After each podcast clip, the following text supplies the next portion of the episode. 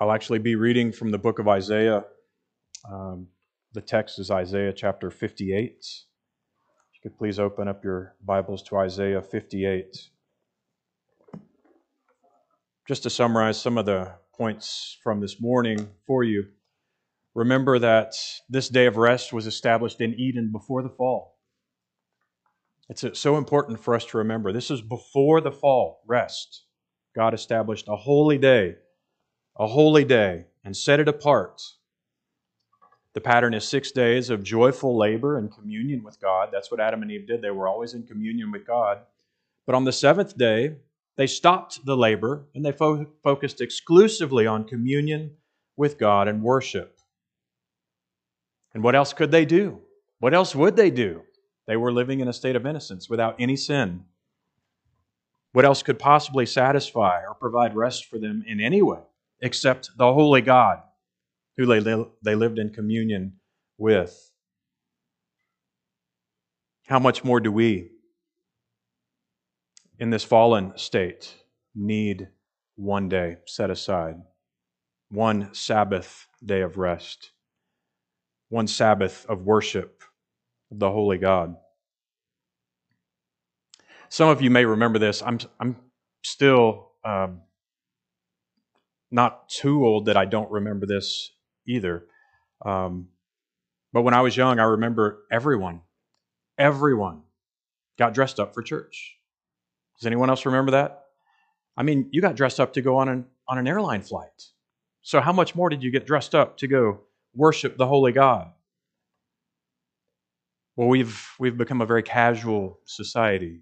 And the church has somehow bought into this notion that being very casual and coming to God in this casual, friendly way uh, is, is really good for the church. It shows that God is very accessible and He's welcoming, and we don't want to make anyone feel uncomfortable, especially those people don't, don't have good clothes, or so the argument goes.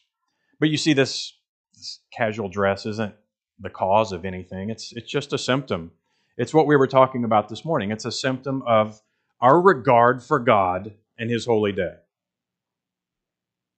Certainly, God desires worship from the heart. Certainly, it's not about how we dress. Yes, that's true. But to dress in a sloppy or careless or casual manner certainly reflects something of your heart, doesn't it? It has to. On your wedding day, how did you dress? Probably dressed up. If you attend a wedding, how do you dress? You probably dress up. Why? because it's a special day. You want to honor the occasion, you want to honor the solemnity of the marriage vows. You're summoned to court, to a civil court. How do you dress? You probably dress up, right? You don't wear your normal clothes. Why? Because you want, want to honor the authority of the court and the judge. You see what I'm, I'm saying? It, it certainly, on one sense, it doesn't matter, but on one sense, it does matter because it reflects an attitude of your heart. So if you say it doesn't matter, oh, where do you draw the line? Would you wear a swimsuit to church? Would you come in without shoes and a shirt? No. So there's a line somewhere, right? Well, what draws that line? This is the key it's the attitude of your heart. So, despite what we know about the attitude of our heart driving our, our life, it drives our actions.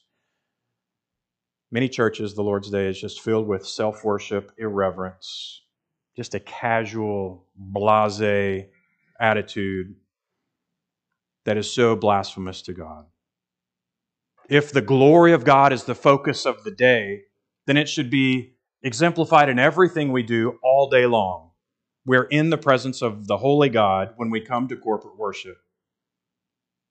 And if the whole day is devoted to God's worship, then the, the whole attitude of your heart will reflect that reality. God hallowed this day. This isn't me telling you this. God hallowed the day. Why did he do that? For you to pursue your own pleasure, your own version of rest, or for you to pursue him? And that's really the whole focal point of tonight's sermon. The Lord's day is set apart for you to fix your gaze on Christ all day long. If you can remember that, you've got the sermon. That's it. We're going to talk about more details, but this is a day focused on God, not on us. Period. The whole first table of the law is an expression of what it should look like for us to love and serve God. Well, what does that have to do with the fourth commandment? Well, we see a prohibition there thou shalt not do any labor or any work. But that's not the moral requirement. You remember, for every commandment, we, we look at the moral requirement. That's what Christ did in the Sermon on the Mount. He peeled apart every commandment, or at least the ones he addressed, and he said, This is the moral requirement, and here's how you obey that. And then in our confession and our catechisms, that's what those theologians did with every one of the commandments as well. Well, what's the moral requirement in the fourth commandment? Is it not to work? No, that's not it. It's to honor the Sabbath day and keep it holy. John Owen wrote a book they called A Day of Sacred Rest. Notice the order of those words. It's fascinating. A day of sacred rest. It's not a sacred day of rest, although it is that. It's a day of sacred rest. The day is hallowed by a sacred or holy rest. The character of the rest is also holy. Well, we're going to continue to read the commandments, the fourth commandment, but the text is Isaiah 58, 13 and 14. This is really the, the one of the pivotal texts that explains really what it looks like to honor the Sabbath day and to keep it holy. And remember Isaiah 53, that's a messianic prophecy, right? From Isaiah 53, even before that, to the end of Isaiah, these are uh, many of these uh, prophecies are clearly messianic. So, with that context, please uh, stand for the reading of God's holy word. This is Isaiah 58, beginning in verse 13.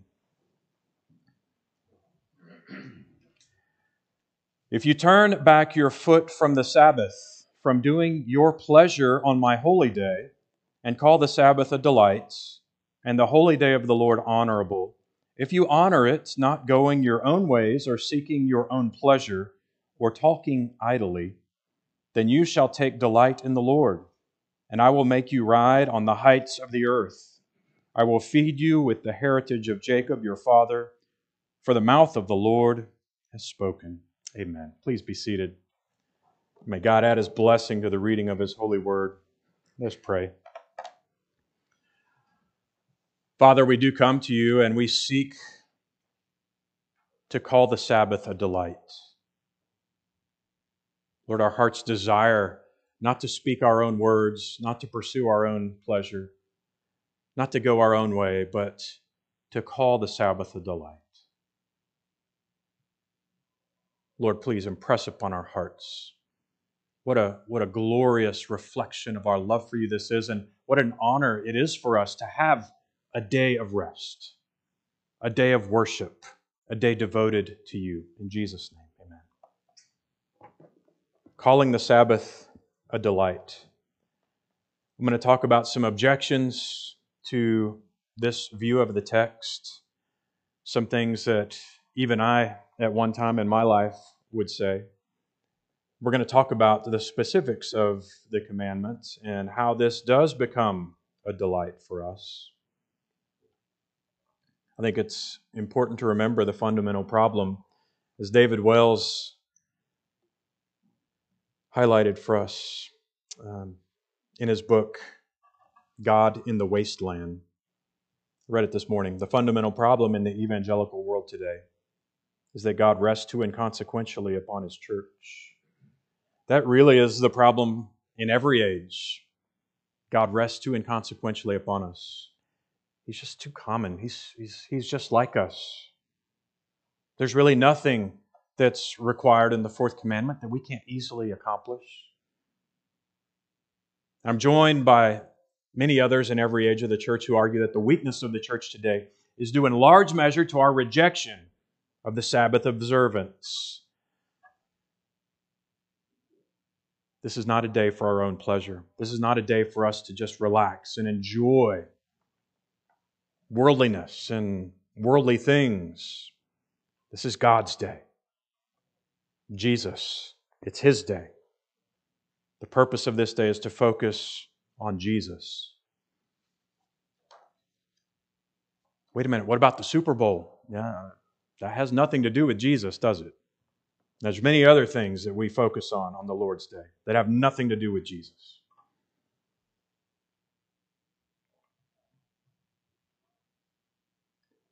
The Westminster Directory of Public Worship, it's a nice summary of what the Lord's Day should look like for the church. The whole day is to be celebrated as holy to the Lord, both in public and in private as being the Christian Sabbath, to which end it is requisite that there be a holy cessation or resting all that day from all unnecessary labors, and an abstaining not only from all sports and pastimes, but also from all worldly words and thoughts. What time is vacant, vacant between or after solemn meetings of the congregation in public? should be spent in reading and meditation and repetition of sermons, especially by calling their families to an account of what they have heard and catechizing them, holy conferences, prayer for a blessing upon the public ordinances, singing of psalms, visiting the sick, relieving the poor, and such like duties of piety, charity, and mercy, accounting the Sabbath a delight doesn't that just grate against the flesh of your soul? Don't you just go, ah, why? Not all of you, I'm sure, but some. But even more serious than forgetting the biblical reasons for the Lord's Day that caused these wonderful men, these theologians of theologians, to, to be able to summarize the biblical doctrine of worship on the Lord's Day. We've forgotten why they said what they said. I think more serious than that is just the, the, the hostility that you may feel when, uh, when you observe the Lord's Day and someone notices. The hostility that you may feel when you insist that you will not participate in worldliness on the day devoted to God's worship. Actually, shouldn't the default position for the Christian be more worship, more devotion to God on the Lord's Day? Shouldn't that be the default? And shouldn't the opposition be saying, wait, no, we want more? But things have gone so awry that those who would devote all of the day, as our fathers have for generations, to the worship of God are now the minority. God help us. Let me talk about some of the objections that people often have before we address the text. Some of these you've heard before. Isn't this just legalistic? What, what is going on here? Like, we know what we do, we go to church. Everything after that is just legalism. You guys are so legalistic. Sabbatarians, like it's a bad word. Legalism is adding unscriptural requirements to the law of God. So, what, or aren't you just going really too far? Like, what other commandments is that ever said of? You're just so legalistic about not murdering. Like, just stop it. Why are you putting this on me? You're going way too far with not committing adultery. You need to stop. Or your, your, your view of stealing is just taking it way too far. So legalistic. No, no one would ever talk about that or talk like that. Or even the, the first table of the law. You take this thing against idolatry way too far. That would be ridiculous. But when it comes to the fourth commandment, that's the first thing that you hear, isn't it? Well, you're just being so legalistic, trying to devote the whole day to God. Tell me what to do. There's no other commandment that's viewed that way. Why is that? Well, as I explained this morning, all of the three first commandments culminate on the Lord's Day worship, and Satan knows it. And if he can destroy the Lord's Day in the church, he can destroy the work of the church. No wonder the church is so weak and impotent. We've ignored completely one seventh of our lives. Well, isn't every day a day of rest? It's another argument you'll hear. Yes, there is a sense that every day is a day of rest, but that doesn't set aside the Ten Commandments. It doesn't set aside the fourth commandment that one day in seven is set apart for the public worship of God. We'll talk more about that in a moment. What about Paul's supposed repudiation of the Sabbaths in Galatians? These are the texts usually used Galatians 4, 9, and 10, Romans 14, 5 and 6, Colossians 2, 16. Let me just read Colossians 2:16 as an example of they all relate to kind of the same thing. There were Jews in the churches pushing uh, Jewish ceremonial worship onto the Gentiles, and Paul had to deal with it for various reasons. In Galatia, it was as a means of salvation. They thought you had to do the Jewish things to be saved. He corrects that slightly differently than he corrects the Colossians and the Romans. Let's look at Colossians though. Therefore let no one Colossians 2:16 let no one pass judgment on you in questions of food or drink or with regard to a festival or a new moon or a Sabbath. Actually the word Sabbath there is plural in the Greek, which makes much more sense. Regarding to a festival or a new moon or Sabbaths, these are shadow of the things to come, but the substance belong to Christ. So that phrase, a festival, a new moon, or Sabbaths, is, is a reflection of an Old Testament phrase that just means all of the ceremonial law. And the high days, the day of Pentecost, these were also called Sabbaths.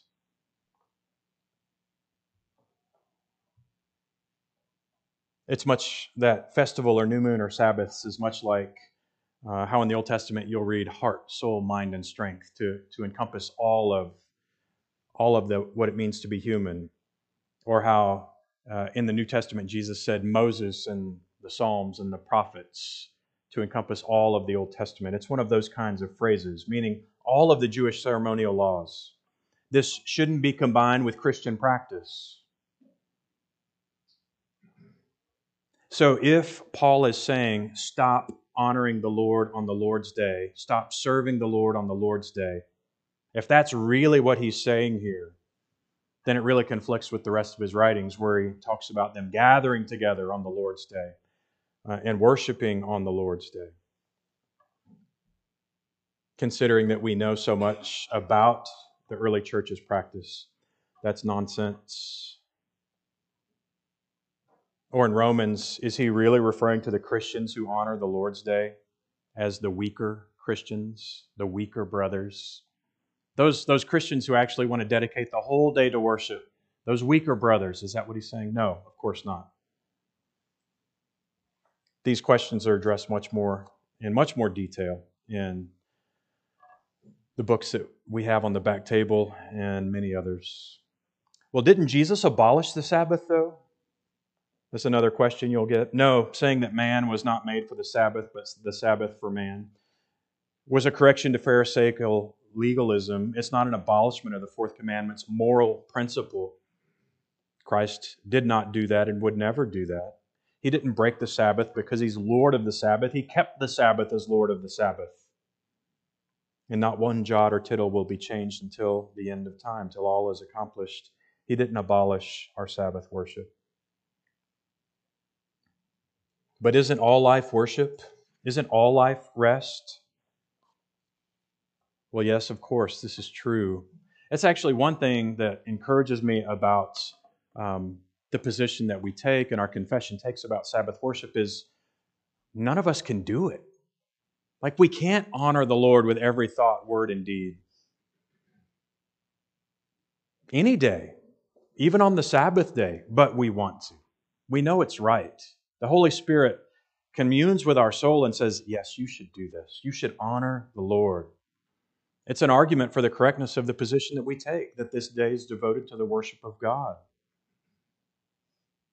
And those who would argue to, to soften this view of the Lord's Day, they really make it as easy as possible. Think of all the other commandments. Can you keep any of them? No. But the Lord's Day, well, if it really just means go to church and then rest, don't go to work. Well, that's the easiest commandment of all. Certainly, this makes no sense. How could this be so easy for us? No, it seems that this commandment, like all of the commandments, is a moral command. It doesn't change. There's a moral requirement, and the only way we can even see it clearly is by a work of the Holy Spirit. Many would cite Romans 12, 1 and 2. That we offer our bodies as living sacrifices, holy and pleasing to God, that this is our spiritual act of worship, that our whole lives are worship. So they're arguing really, and we're not saying worldliness in the sense of sin, but worldly employments, worldly recreations and pleasures, things that would not be sinful on other days.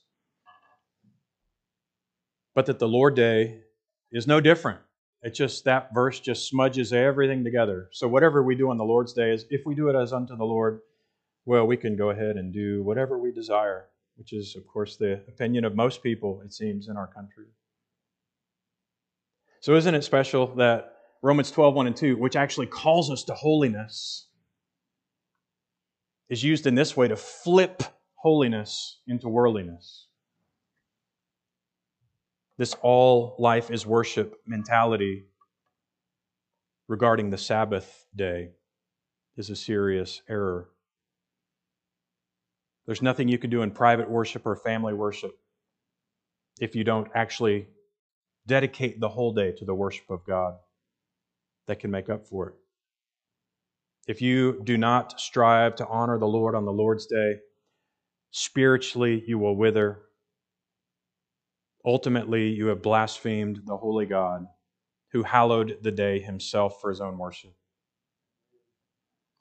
So we should correct our thoughts and begin striving to honor the Lord. Pray that the Holy Spirit enables us to honor the Lord on his day. When it comes to disagreements on Sabbath observance, this should not disrupt fellowship. There are good, godly men and women who disagree with this position.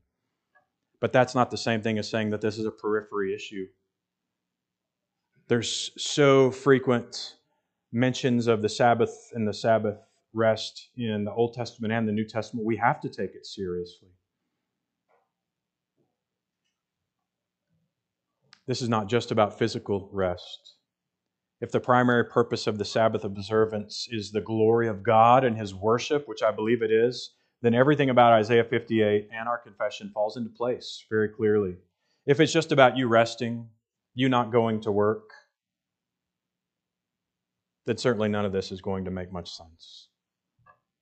But to honor God, again, our whole gaze being, being directed to God all day, this has to be. Not just this commandment, but every commandment is seen in this light through this lens to the honor and glory of God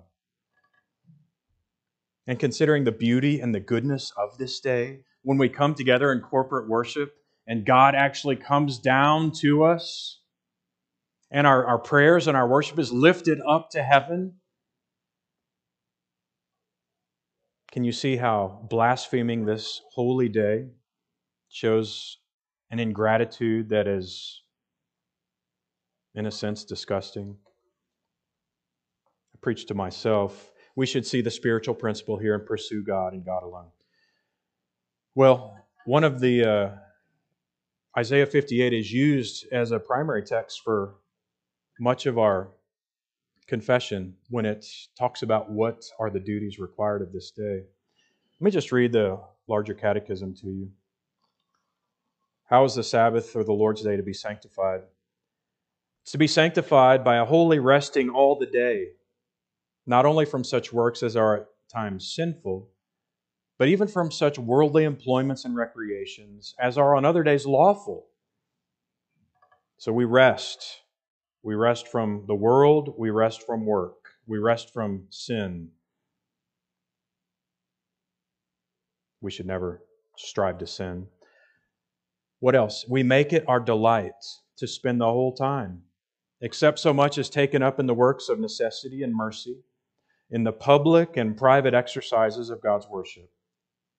And to that end, we are to prepare our hearts with foresight and diligence and moderation to dispose and seasonably dispatch our worldly business, that we might be more free and fit for the duties of the day. So let's talk about some of the specifics. What is a day? What's a day? It's 24 hours. That's the Lord's day. 24 hours, one full day. You think you can kind of slop through this? This is what I used to think. Well, I went to church and, you know, it's getting late. It got dark. I think the Lord's day's over. Really? Is that how God does time? Do you know that at the end of 430 years, to the very day, all of the Lord's divisions left Egypt? To the very day. God had planned out the exact number of days. Do you know that Israel was exiled for 70 years? Why 70 years? To fulfill the word of the Lord spoken by Jeremiah, that the land might enjoy its Sabbath rests. The land had missed 70 exact years of Sabbath rests. Every seven years they were to have a rest. And they were gone 70 years exactly. Time is exact with God. He doesn't fudge things like we do.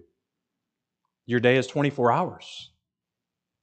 I personally don't care when you start it, but when you think of preparing for the Lord's Day, it's 24 hours. So at the end of seven years, one year of your life will be spent in worship of God. Amen. What a glorious inheritance. By the time you're 70, how many years is that? 10 years? Devoted to God. Amen. It's one day. But also look at this this worship is rest. It's like when our, our, philosophy of church is that we focus our gaze on God. We, we don't spoon feed kind of really um, fluffy things that just make you feel good. We focus you on God. We, we lift up Christ and display Christ before your eyes. And seeing Christ, your needs are met. Well, it's the same way with our Lord's Day worship. When we focus on the worship of the Holy God,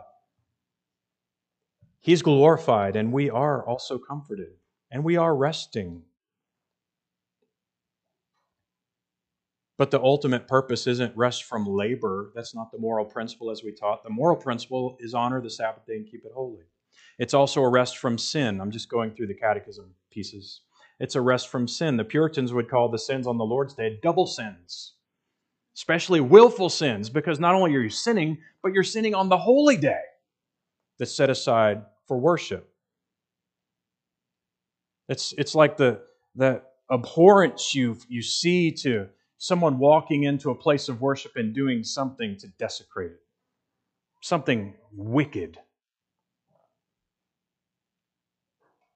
So we rest from sin on the Lord's day. We also rest from our normal worldly pleasures and enjoyments.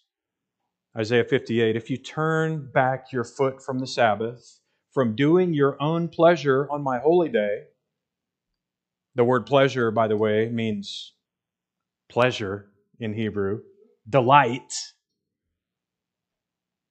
Rather than pursuing your own delight and your own pleasure on my holy day, or seeking your own pleasure, or talking idly, not going your own ways, or seeking your own pleasure, or talking idly. So there's three things he mentions. Not going your own ways, meaning the ways of the world, not worldly sin, but just worldly things. Seeking your own pleasure, your own personal fleshly desires, or talking idly, speaking about things that don't honor God. If you do that, if you forsake those things, then what? Then there's a promise. You shall take delight in the Lord, and I will make you ride on the heights of heaven. I will feed you with the heritage of Jacob your father, for the mouth of the Lord has spoken. God is saying, This is what awaits you if you would honor my day. So, how do we dishonor it? Larger Catechism 119. The sins forbidden in the fourth commandment are all omissions of the duties required, so just not doing it, not attending the worship, going ahead and, and working your, your worldly work, etc. Also, all careless, negligent, and unprofitable profitable performing of those duties.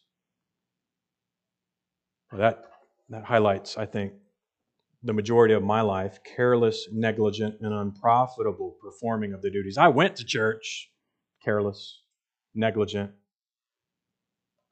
or being weary of them. Well, that was me as well.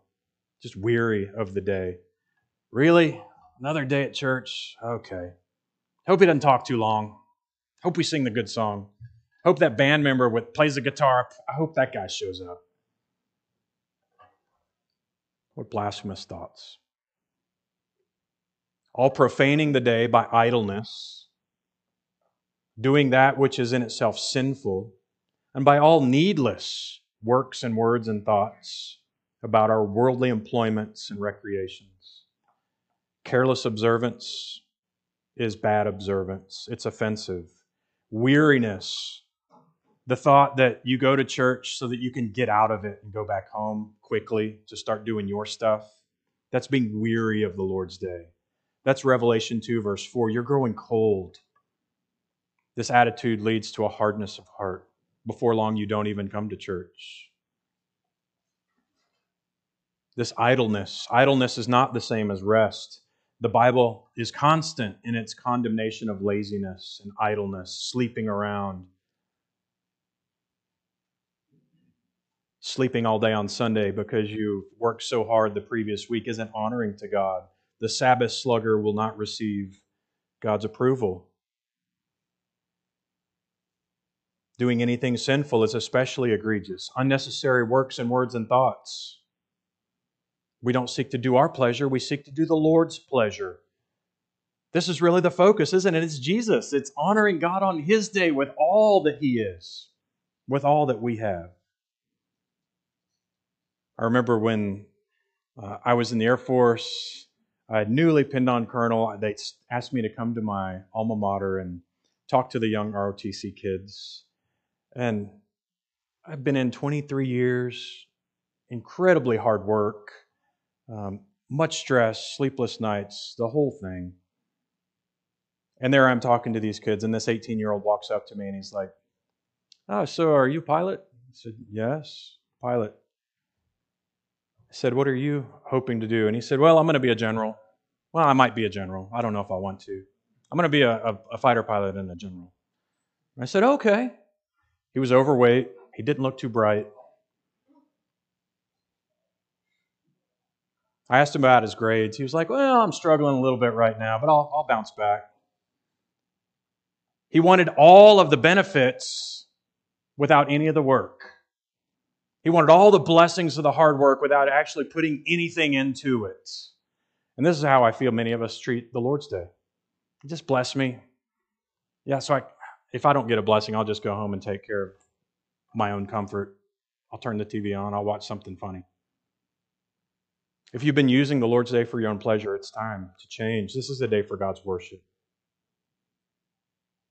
You want real refreshment for your souls? Come to Jesus. And that's not our, our reason for honoring the Lord's Day, that we desire comfort or refreshment. But that is one of the results of seeking hard after God. All the things that we think provide us real rest, it's pig slop compared to actually honoring God on the Lord's Day.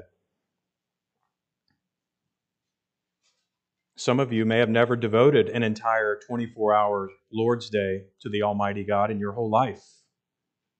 Today is the day repent and turn to Him and trust that He's sufficient to determine what best honors Him and gives you glory. Look at His Word. So, how do you change? You call this day a delight. This is what Isaiah 58 teaches us to call the Sabbath a delight, the holy of the Lord honorable, to take delight in the Lord. How do you do this? You might wonder. Well, what our church fathers for centuries have done that has now been discarded since we are much smarter than them today. You prepare your hearts in the day prior. You prepare your heart to commune with God, with His people. You rise early on the Lord's day and you begin to pray and meditate on God's blessing so that you're not rushing off to church half cocked. You spend the morning in private prayer and study. You come to corporate worship as often as it's given. You consume the Word of God and the teaching and preaching of the Word you consume the gospel in the sacraments. You meet with Jesus. This is his day. Jesus is central to all your thoughts and your plans. And when he's not central to your words, thoughts, or plans, you correct yourself back to that standard. You commune with your family in your home. But most important, you come to congregational worship. This is why we have two services. And I like Dr. Godfrey. You should be offended that we don't have three or four. For in corporate worship, you find all the means of grace. You can't find them apart from the church, not as God intends. This is the day when, observed in faith and love, that is anything but gloomy or sad or depressing. It's the most joyful, delightful day of the week. Before we take the Lord's Supper, let me encourage you to make the Sabbath, this spiritual obedience in the Sabbath, your day of rest, your day of worship, focusing on Christ all day long. You say, Well, I've, I've gone the other way too long. Well, it's not too late. Even now, turn around. Begin honoring the Lord on this day and watch what happens. There will be temptations. You will feel like you're in a battle. You'll have temptations all day long. Well, it's not going to hurt if I just check Instagram really quick. So and so might need my help, blah, blah, blah, blah, blah. You'll have all kinds of temptations. But the Holy Spirit will enable you to pursue Him in obedience and take every one of those temptations and turn it into a time of prayer and thank God for His goodness and His love for you. The focus is on God. You know, restraint is such a bad word in America, especially. We, we run from restraint. What do you mean I've got to restrain my desires on the Lord's day? That sounds really tough. And is restraint in any of the commandments objection, objectionable? They're all about restraint. Don't have idols. Don't murder. You're restraining yourself, right? The same applies with the Lord's Day. He's called us to restrain ourselves. Every command involves a duty and a restraint, and the Lord's Day is no different. Don't, don't view this restraint with abhorrence. Call it a delight to worship the Holy God. He's calling us to a paradigm shift from what once dominated our culture, I believe, is going to change. As God brings revival to His church, it's going to start with people like us devoting a day to God. Because out of this day of worship and rest flows all of our other spiritual disciplines in life. Let's set this day aside for every day in the future. You might think, well, I don't know how I can ever do that. It just seems so hard. Have you ever wondered why you can't move forward in your Christian life? Could be you're breaking this commandment, knowingly breaking it now, now that you know. Wonder why you're reading the Bible or prayer is so impossible? Maybe it's because you're breaking this commandment.